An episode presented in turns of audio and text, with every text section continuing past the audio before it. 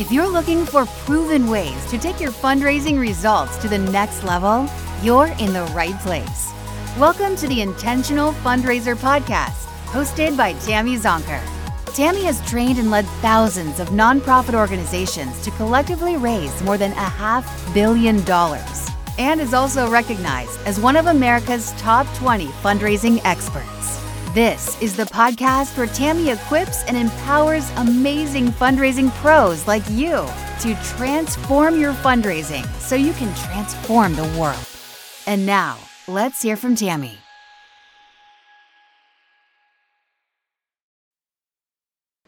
Today on the Intentional Fundraiser podcast, I am honored to be talking with Christal Cherry. Christal is the president and executive consultant with the Board Pro. And at the Board Pro, they believe that the most successful organizations understand that who's at the top really matters. Christal coaches and trains governing and working boards to harness and optimize their individual and collective talents and resources to truly make an impact on their organizations. Her speaking topics, training, and consulting services at the Board Pro include board recruitment, governance, fundraising, conflict resolution, diversity, equity, inclusion, access, and belonging. Wow. Like, what doesn't she do? Hi, Tammy. Hello, hello. So, Christal's so accomplished. I'm going to add just a little more background so prior to founding the Board Pro, Christal spent 23 years as a nonprofit fundraiser serving higher education institutions, seminaries, and human service organizations. Her master's degree is in counseling from Hampton University. She has a bachelor's in liberal arts also from Hampton, and she is a contributing writer to a profoundly insightful book about anti Black racism in the charitable sector. The book is called Collecting Courage, a collection of stories about anti Black racism in the charitable sector, and more about that in a moment. Her most recent accomplishments include writing a children's book called Mac and Cheez, that's C H E E Z. about being different and being different is okay. I shared with Cher, uh, Christal that I bought a copy and read it to my grandsons, and it was just so beautiful and such a wonderful conversation ensued. So, thank you, Christal, for writing that beautiful book. Well, thank you for buying it and for reading it to your babies. I really appreciate that. Oh, yeah. Um, we all need to read it to our babies. So, welcome to the show. Support for this show is brought to you by Bloomerang. Our friends at Bloomerang really understand fundraisers, which is why they make donor management and online fundraising software that nonprofits love to use. To learn more and to join them in their vision of building a world inspired by giving, head over to bloomerang.com forward slash intentional dash fundraiser.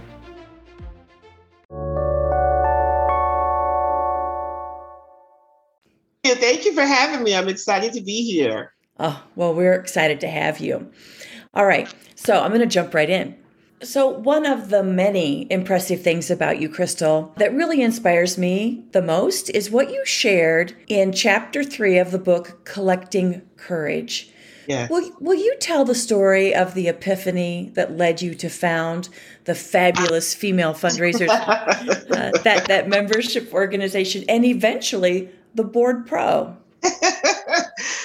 yes. Well, thank you for asking. So yeah, um, that uh, that was such a wonderful experience to be part of that project. You know, I had spent of the 23 years or 24 years I, I spent as a fundraiser, there were so many ups and downs. You know, there were so many joyful moments where I worked for really wonderful organizations and had some really beautiful memories to share and to um, to ponder on. Uh, but I also had some some rough times. I had some times when um, I didn't feel supported. I had some times where I was overlooked. You know, I was fired three or four times throughout my career, fired and or laid off. And so, you know, it was hurtful. It, it was hurtful to have to go through those things. And I kept thinking, it must be me. Maybe, maybe it's me. I think as women, we go there. We always think it's us. I couldn't imagine doing anything else, but I just couldn't. I kept thinking it must be something that I'm doing wrong. So I, you know, I, I had this love hate relationship with fundraising. So many times I said to myself, I'm going to do something else. I don't care what it is. I'm going to become a teacher. I'm going to become a school guard. I'm gonna I'm gonna work at Target. I don't really care, um, but I could never get away from it. I kept going back because at the end of the day, I really found purpose in the work that I was doing, and I really felt like my work as a fundraiser was God work, right? And so, yeah. you know, I'm a passionate person. I'm a mission driven person. And I want to, you know, like so many of us, I want to change the world. So, anyway, so I finally came to a place to realize that you know, life is about peaks and valleys. Uh, and that's true for your fundraising career. You're going to have some peaks and you're going to have some valleys. And yes. I am so grateful for the valleys because they have brought me to who I am today. And I realized along the way, even though there were some sad moments, there were some wonderful moments. And I met some wonderful people. But each time I had a challenge, each time I experienced adversity, it strengthened me.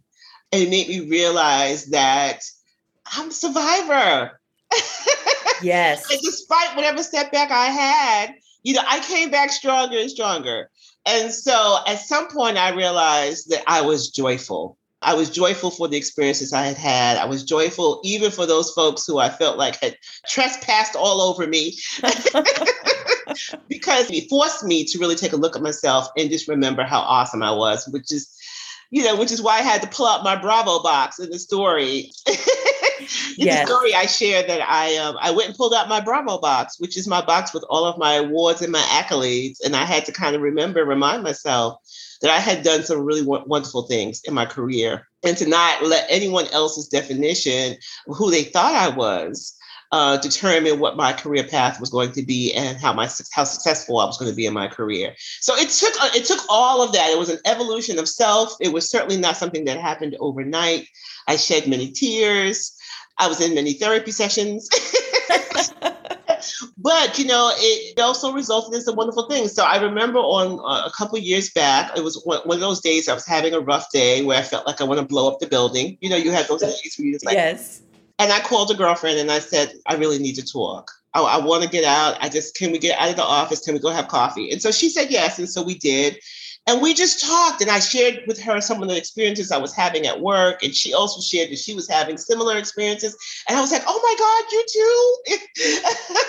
There's comfort sometimes in knowing that you're not alone. And at the end of that meeting, we both admitted how much better we felt as a result of that of, of, us being able to share and then we said you know we should do this again and let's see if you know we should invite other people and um, so I, next time we met i invited a friend she invited a friend and the same thing happened and we all you know hugged each other and was like oh my god we so love being able to just be our authentic selves and be able to share what we feel. So anyway, as a result of that, kept meeting and meeting, inviting more and more people. And then the next thing I know, I remember the day that I kind of looked around and said, "Oh my God, there are like 26 people here." really, we had reserved a whole a whole room in in uh, in the restaurant for our group, and it, it just became a thing. And then when uh, the pandemic hit, we decided that we should start meeting online.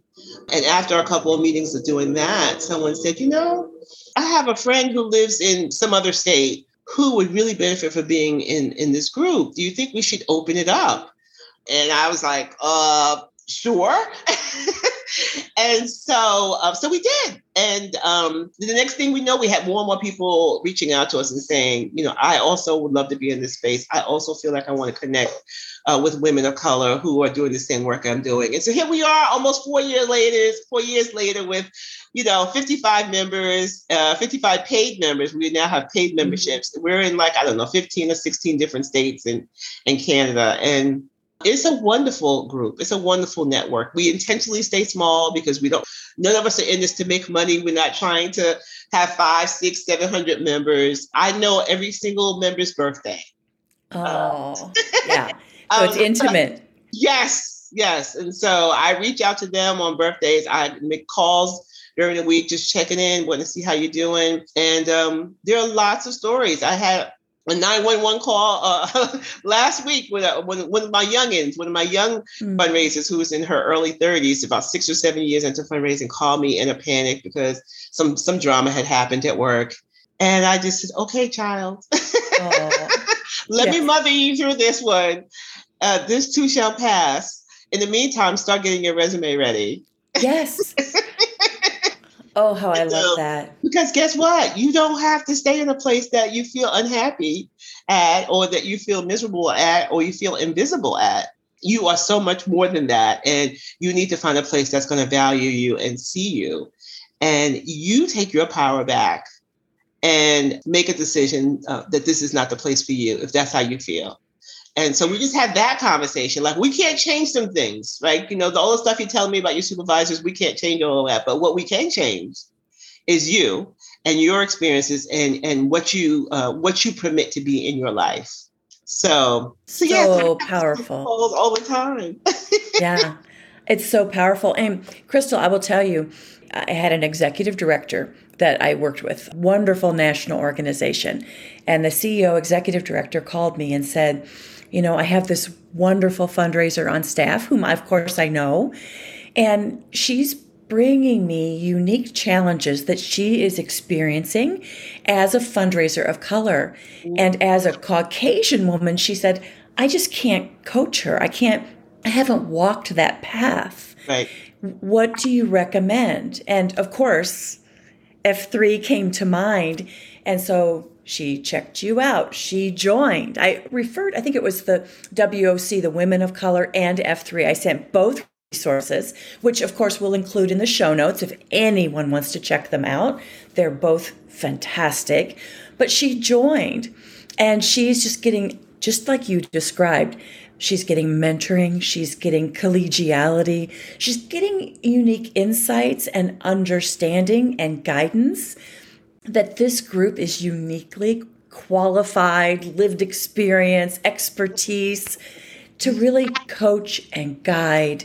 And like you said, sometimes it's let's try and work on these things and refresh your resume. And sometimes it's let's lean into this. You know, we've got some things to work with. Like we can make some change here. Yes. And I I love that. I want to unpack a couple of things you said. Okay. You know, you talked about you know, you've been let go from an organization or two over your career, as so many of us have. Right? Sometimes it's not a great organization fit. Sometimes it's a the dynamic between the supervisor and the fundraiser. Sometimes it's values. It's a values challenge or um, it's a culture issue.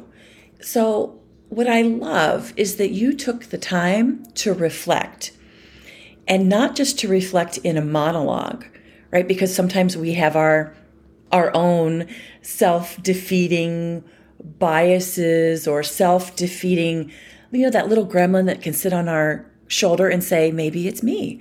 And those are good conversations to have, but only when you get into a dialogue with a trusted friend or colleague can someone say, honey, it's not you.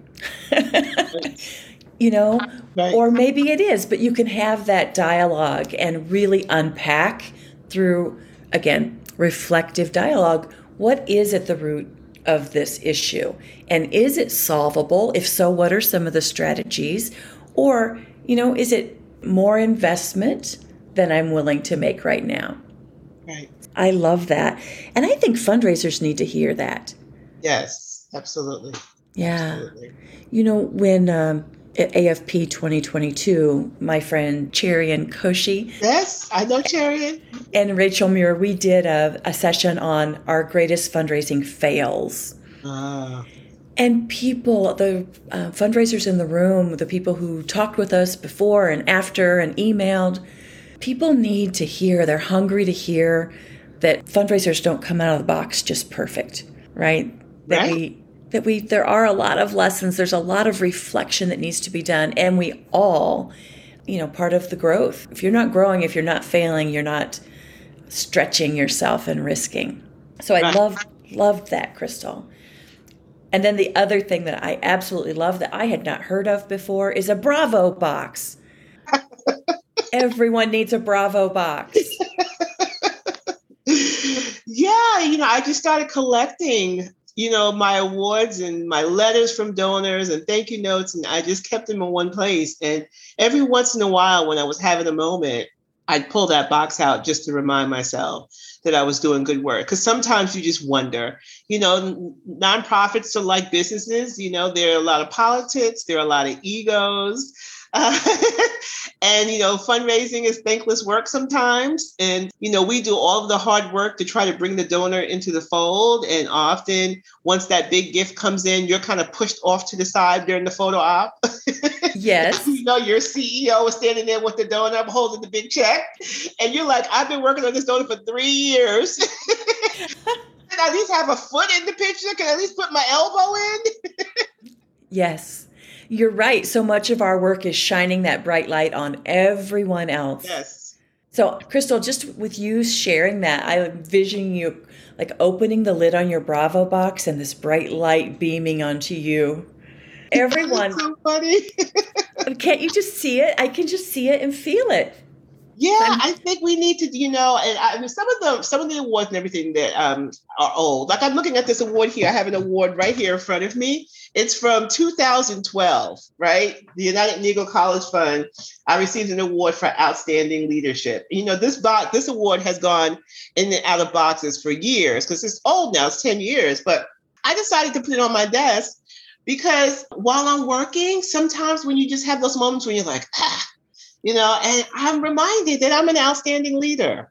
Yes. Oh, and so just having that um, in front of me, even though this is this award is 10 years old, it's just a reminder that I'm awesome. Yes, you are. You have to remind yourselves that because if you're expecting to hear that from other people, uh, you're gonna be you're gonna be in a bad place. And so I just remind myself of all the good things. I'm not perfect. I certainly haven't done things perfectly my whole career, but I've done some wonderful things. And you have to just pat yourself on the back every once in a while. Mm, so powerful.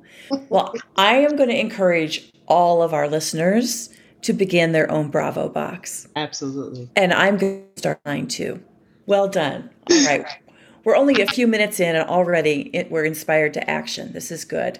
All right, Christal, let's talk about boards. You're oh, very oh, yeah. passionate, very yes. passionate about boards. I am. I am. I love working with boards. And so I, you know, I kind of fell up into the board space just like I fell up into fundraising, Tammy, after I after I was burned out and decided I needed to try something else. I didn't want to leave the sector. I wanted to stay in the nonprofit sector because I mm-hmm. love the work. But I kept thinking, where else can I have an impact? How can I how can I still contribute? And um, I just kept thinking about all those board meetings that I sat in for 25 years as a fundraiser, watching. you know, as a staff person, you, you're often sitting on the side. Everyone else is sitting at the big table, and you're sitting on the side. You only stand up when they ask for your report, uh, but you're still in the room. And so I would watch. I would watch the dynamics between the board chair and the executive director. I would watch the dynamics between the board members themselves. And sometimes it was short of hilarious, but also sad because people were confused. You were clear. Some people, it was obvious that some board members didn't even know the mission. there was sometimes tension between the board chair and the executive director. There was tension between board members. And I just decided, you know what? That's it. That's a place where I can take all that I've learned about building relationships, about telling the story, about being advocates for a mission, about being accountable those are all the same responsibilities of a board member. And I can take all that I've learned as a fundraiser and I can transfer that over uh, into board work. So I just, I'm going to go for it. I'm going to do this and make this my thing. And I hung up my shingle, not knowing what to expect. And the first few months, you know, I, I had some interest. But in 2020, when when all hell broke loose, we know what happened then. Yeah. Uh, everyone wanted a black consultant. Everyone wanted to um, bring in someone to talk to them about diversity, equity, and inclusion. And they wanted to diversify their boards and they realized they had some conflicts and they needed some conflict resolution. And of course, the old, I need fundraising help. So, yeah, all of that just kind of opened Pandora's box for me. And I found out that I could really do this. And um, so it's been three years now and I've not looked back. Yeah. I love it.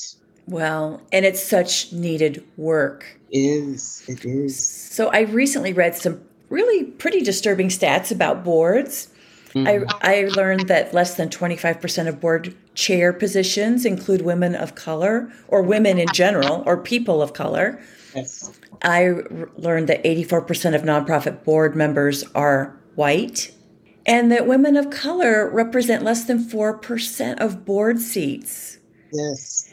So, how do good boards determine what board makeup should look like for their organization through the lens of expertise and influence, but also diversity, inclusion, equity, and access? Yeah. So, I mean, I, I, think first you have to look inward, right? You have to look and say, okay, what's the mission of our organization? What are we doing out here in this world, right? Who are the people that we're impacting? Who are the people that we're serving? Who are the beneficiaries of the work that we're actually doing? And if you take a look inward, and most of the folks you're working to, to help are people who don't look like the people on your board, you need to make a change. Yeah, ding ding. ding ding, yes. the old adage that the people who are closest to the problems have the solutions, are closest to the solution. So, um, you know, so for so many years, um, those of us who uh, who have been on boards or who have worked for nonprofits, we've seen it. We've seen that at the top we have folks who are making decisions about people with whom they have no no they share no commonalities with. They they're clueless about their lived experiences. They've been telling their stories through their own lens. And so now we're saying bring on people on your board who who understand what those experiences look like and feel like and ask the people in the community that you're serving what their experiences are ask them how they want their stories to be told and so that's a whole shift in the way that things have been done, right? So shifting from leading at the top, I still believe that who's at the top matters. But I also believe, you know, maybe leading from the center a little bit works, where we give everybody an opportunity to have a voice, including the people who we're serving. So I think all of those things matter. Looking at the community that you serve, look at the people um, in the community where your organization sits, particularly if you have a physical building, if you have a community center or after school program, a library, whatever it is that your organization has, where does that building reside? You know, what community is patronizing that, that facility? And so, again, if those faces are brown, or if those faces are female, or if those those faces are indigenous or handicapped or whatever it is, people with disabilities, then we need to take a look to see who's on that board and who's there to, to really, you know, because right now they're vulnerable, but they can be powerful later if we do good work. So they need our voices to maybe be the voice for them now. But if we do a good job, uh, those same individuals can be powerful and tell their own story later. And that's what we're trying to do. Yeah, beautiful. And and and really long overdue. Yeah. Right. Yeah. But I think when you know Dr. Maya Angelou, she was famous for so many powerful quotes, but the one that's coming to mind right now is that when we know better, we do better. Exactly. And it's time for us to do better. Yes. Our friends at Bloomerang know the importance of year end fundraising to a nonprofit's longevity and success throughout the year. We know that 50% of nonprofits receive a majority of their annual contributions from October to December. To learn how you can make the most of this giving season, head over to bloomerang.com forward slash intentional dash fundraiser to get your copy of the 13 year end fundraising tips.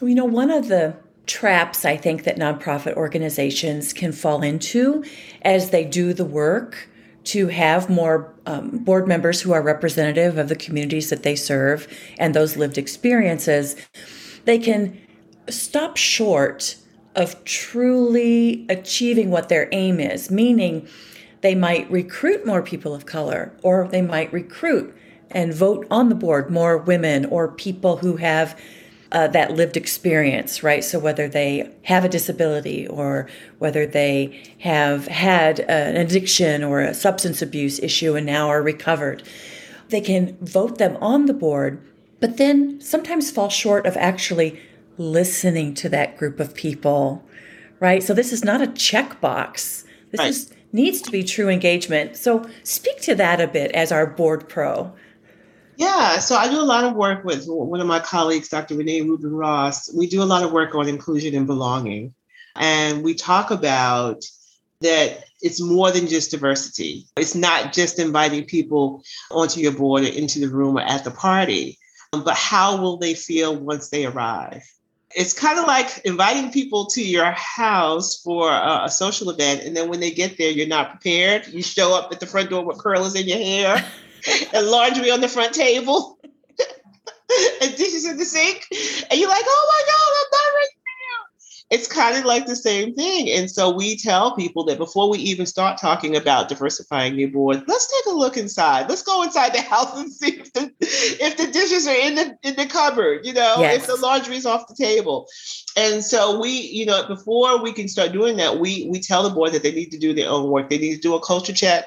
And there is a whole series of questions that we can go through with them to ask them, are you really ready to bring in different voices, people who will have lived experiences, people who eat different foods, people who live in, who listen to different music, who celebrate different holidays than you, who might dress differently, might come in in Muslim attire. Like, are you really ready to have this diversity that you say you want? And before we can do that, we ask them to do their own work.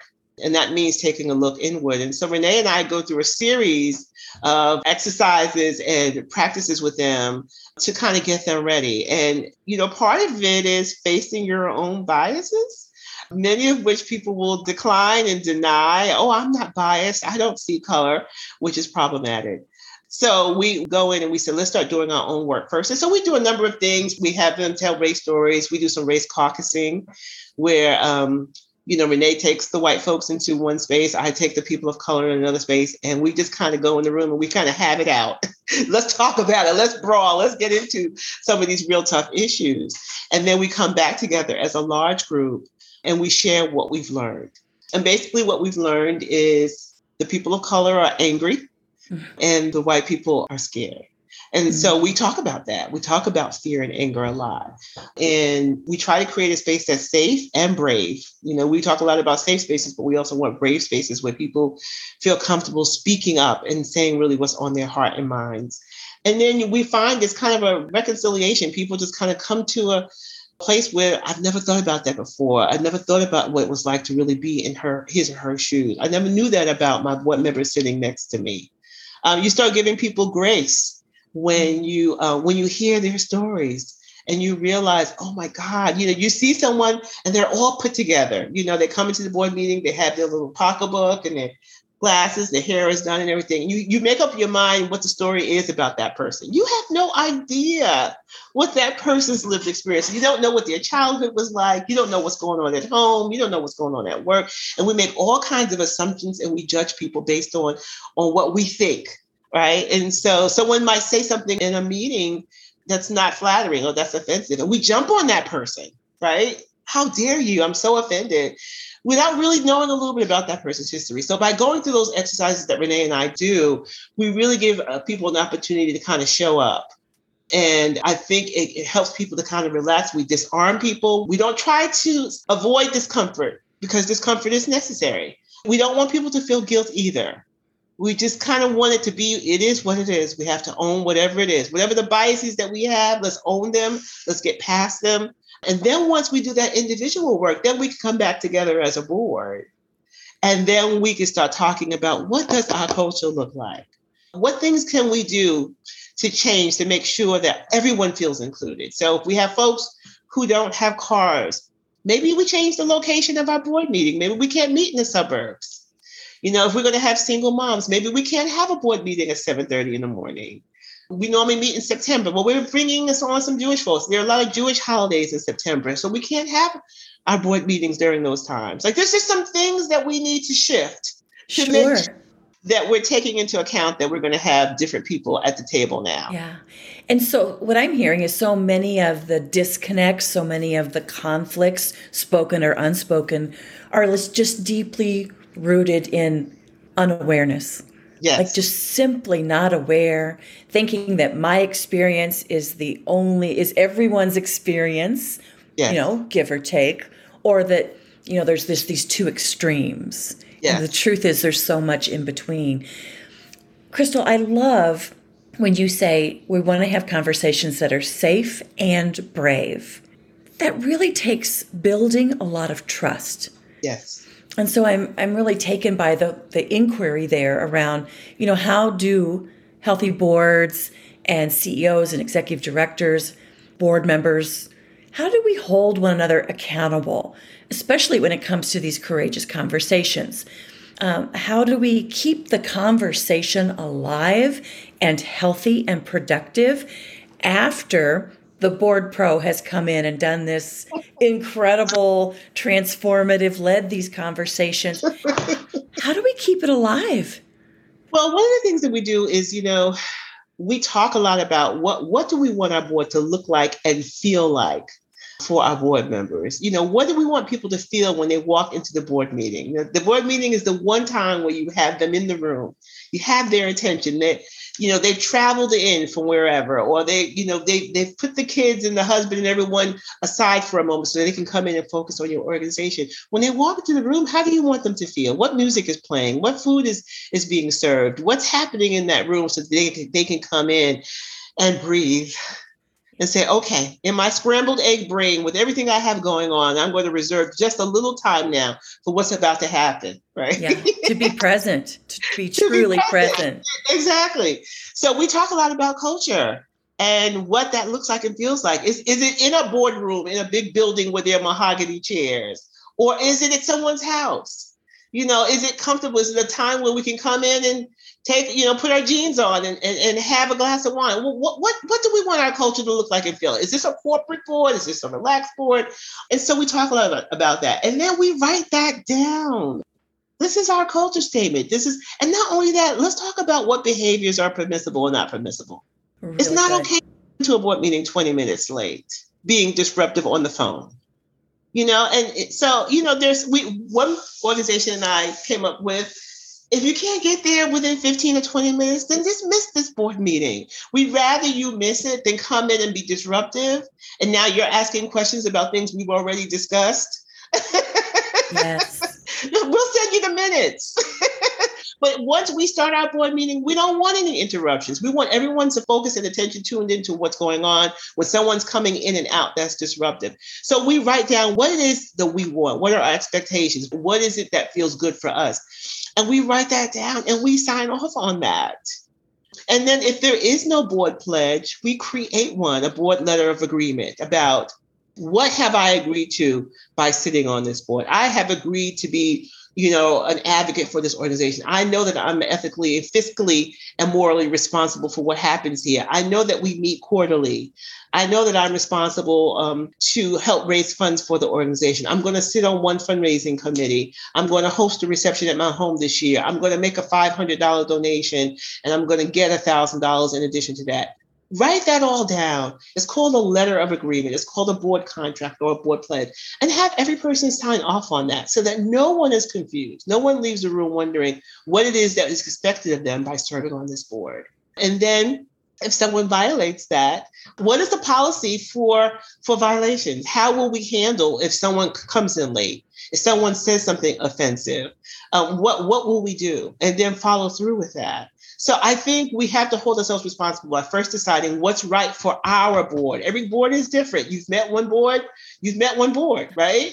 right. so find out what is right for your board, write it down, and then have people sign off on that. And then if there's a violation, then let's pull those agreements out and take a look at it again. Apparently, some folks have forgotten what we discussed. yeah, what this. they agreed to. Yes, yes, yes. But there's some there's some accountability there. Mm-hmm. I like that. I'm also a big believer of making certain before someone comes on the board that they are very, very aware in writing what they have signed up for. So yes. this it's not like surprise because of course we're just asking for disappointment, right? right? We're asking someone to do these myriad of things that they didn't sign up for. Yes. One of the things that I've noticed in working with some boards through the pandemic is that, you know, some boards are just beginning to come back to meeting in person. Mm-hmm. Some are allowing board members to Zoom in or whatever their mechanism for video conferencing is. And what I have found is that it's really hard for board members to build that trust and those bonds if they've been a Zoom only board and they had no relationship prior. Mm-hmm. It feels like there's not enough trust for them to have safe and brave conversations. What do you say to boards where they're really working to build that trust and perhaps they are still in a remote meeting scenario? Yeah, again, I'm I'm back to who's at the top matters, right? And yeah. so because I, you know, because I'm a founder of a network of 55 women, not all of whom are here in Atlanta with me, right? And so I'm real intentional about creating a culture where even if you live in St. Louis or if you live in Houston or if you're in California, that you feel like you're a part of our network right? And so I'm intentional about that as the founder. And so I do a lot of work outside of our meetings. Like I'm calling people, I know people's birthdays, I'm sending birthday cards. So I'm doing all of that to create culture. As a development person, development officer, when I was working in the nonprofit sector, in many of my roles, my position was to build relationship with the board. And so I had a box of greeting cards uh, in my desk, right? And so whenever I would hear, because you know, a lot of listening, Yes. Right. So whenever I would hear, oh, my wife is ill and she's going to be in the hospital, or my daughter is getting married, or we're expecting a grandbaby, or I'm about to retire, I'm writing all of that down. And I'm going to, I know that I'm going to either follow up with some kind of card, a greeting card, a note. I'm going to call and check in. How's your grandbaby? I know that she hadn't been feeling well. You know, how was the wedding? Oh my God, I know you must be so excited. Your daughter just got married. Or I know you're about to retire. What are you going to do once you retire? So relationships, Tammy. even even when you're meeting via Zoom, relationships. It was all that I did as a fundraiser. It's yes. all that I do as a board consultant. It's all that I do as a founder of my network. It's about relationships, making people feel heard and seen and valued, even when you're only meeting via Zoom. You can create Zoom rooms that are warm and welcoming and people feel like oh my god. And so that when you do meeting because I, there's some of my members of f3 i've never met. But i'm calling i'm sending them things i'm constantly letting them know i see you. Congratulations on the new job. Oh my god girl i'm so proud of you. Yes. Um, and people like oh my god i can't believe we, we never met. You feel like someone i've known for so long. It's intentional relationship building. It's radical relationship building. And so with our boards we have to do the same thing. Boards are volunteers, they're donors. We treat them like we treat our donors. We have to cultivate relationships with them. The board chair and the executive director should be meeting with each board member at least twice a year.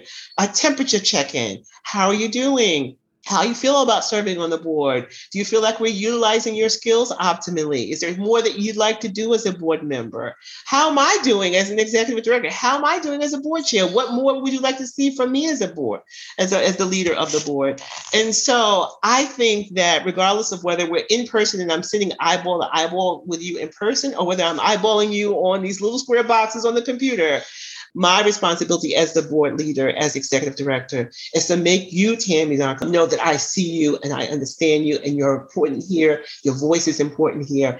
And we couldn't do this work without you. Beautiful. And I love the phrase radical relationship building.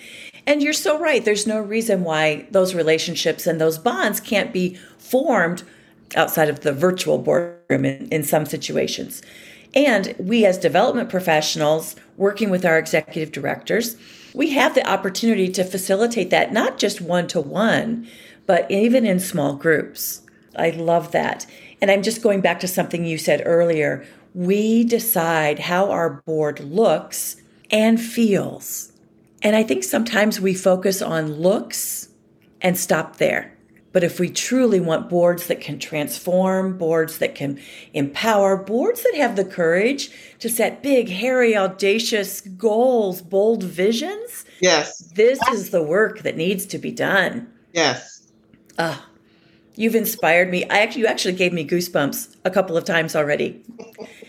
and the other thing that I just thought, well, you know, with those, all those notes, all those emails of encouragement, those special acknowledgments, you not only have a Bravo box, I suspect you are in so many Bravo boxes. Oh, Tammy, thank you. That is so kind of you. Yeah. I never well, thought about that. Yeah. And that I think that's an opportunity for all of us. Yes, have one and be part of one. Yes. I love that. Have one and be in one. Yes. Yes. Okay. I love it. Yeah. Mm, mm, mm, all right, Christal, so much good information. At the end of each episode, I like to ask a few rapid fire questions just to add a little extra value for our listeners. Yeah. Are you are you ready? I'm ready. Okay. First question. What's the best fundraising advice you've ever received? 90% of fundraising is cultivation and relationship building. It's not about the ask. Yeah. Amen. Love it. What book do you recommend to our audience and why, in addition to mac and Cheez? and, and collecting courage. And collecting courage. yes. You know, I, I thought about that question and I have so many books that I can recommend. But what popped up for me today was Find Your Why by Simon Sinek. Mm, yes. I love this book. It prompts you to read and then answer questions. There are exercises in here. And if you can find your why, why are you why are you doing this work? Um, that'll answer a lot of questions for you. Yeah, beautiful. Christal, what are the three most important traits a successful fundraising professional must possess? Oh, goodness. I think you have to have a little charisma. Yes. Yeah, you have to be a people person. You have to be genuine. You have to really care. and then um, follow up. yes. Yes, follow up. All yes. three of those. Perfect. Yes. What's your favorite fundraising tool or application? I would say fundraising tool is definitely the case for support. You know that case support in and out.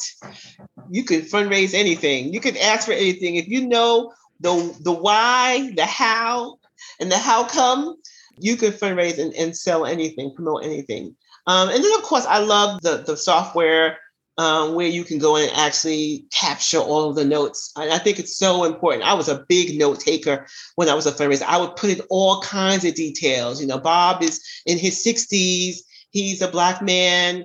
He has gray hair. His wife has blue eyes. Her name is Hazel. Like, so the person coming in behind me would have all of that information. You know, his mother used to be on the board. I remember one time I called someone and she said, Oh, yeah, years ago when my mom sat on the board. And I was like, Oh, I didn't know your mom sat on the board.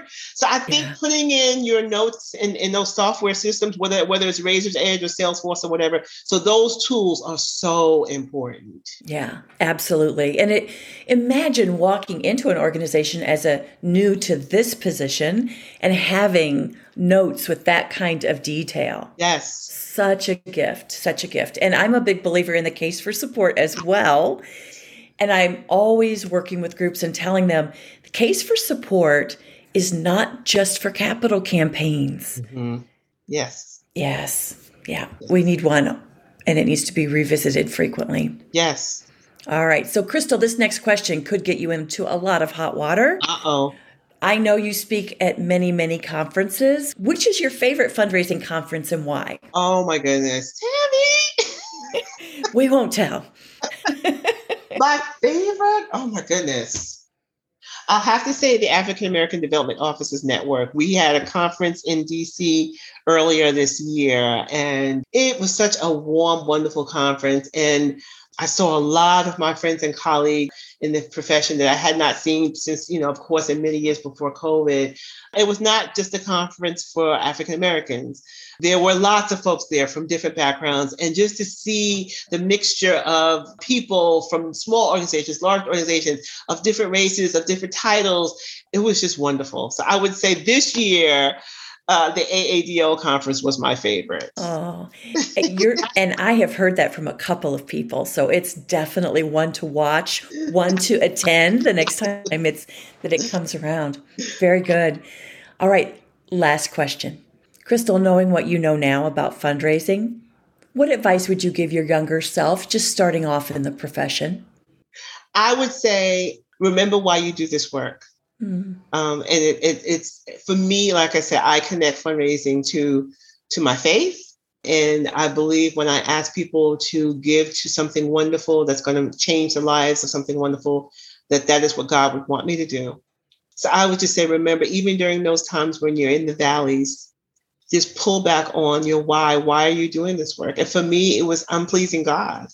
I'm doing something good that's going to make someone else's life better, and that will make God happy. And therefore, I'm I'm doing what God wants me to do. Yeah, really beautiful, and so who I know you to be.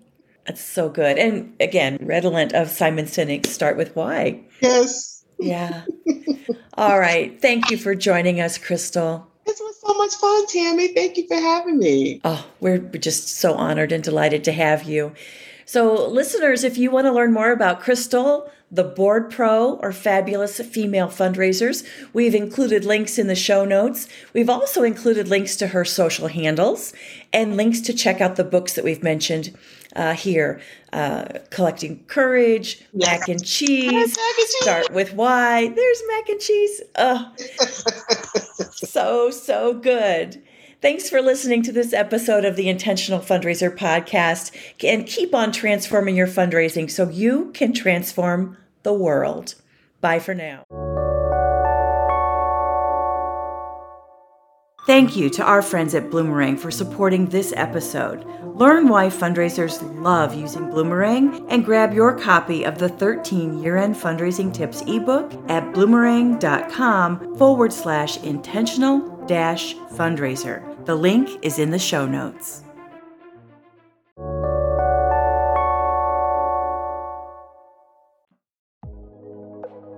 That's it for this episode of the Intentional Fundraiser Podcast.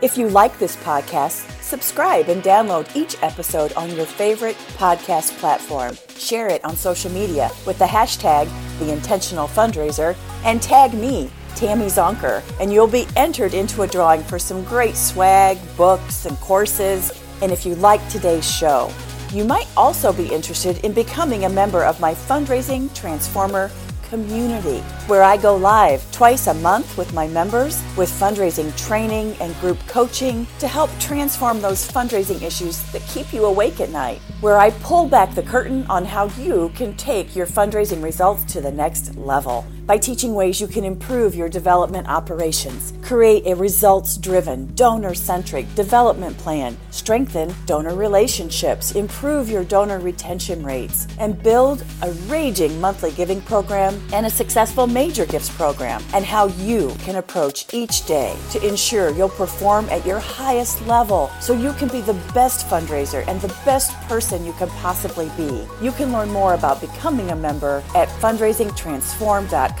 forward slash transformers. Thank you for showing up and for having the courage and determination to transform your fundraising so you can transform the world. Bye for now.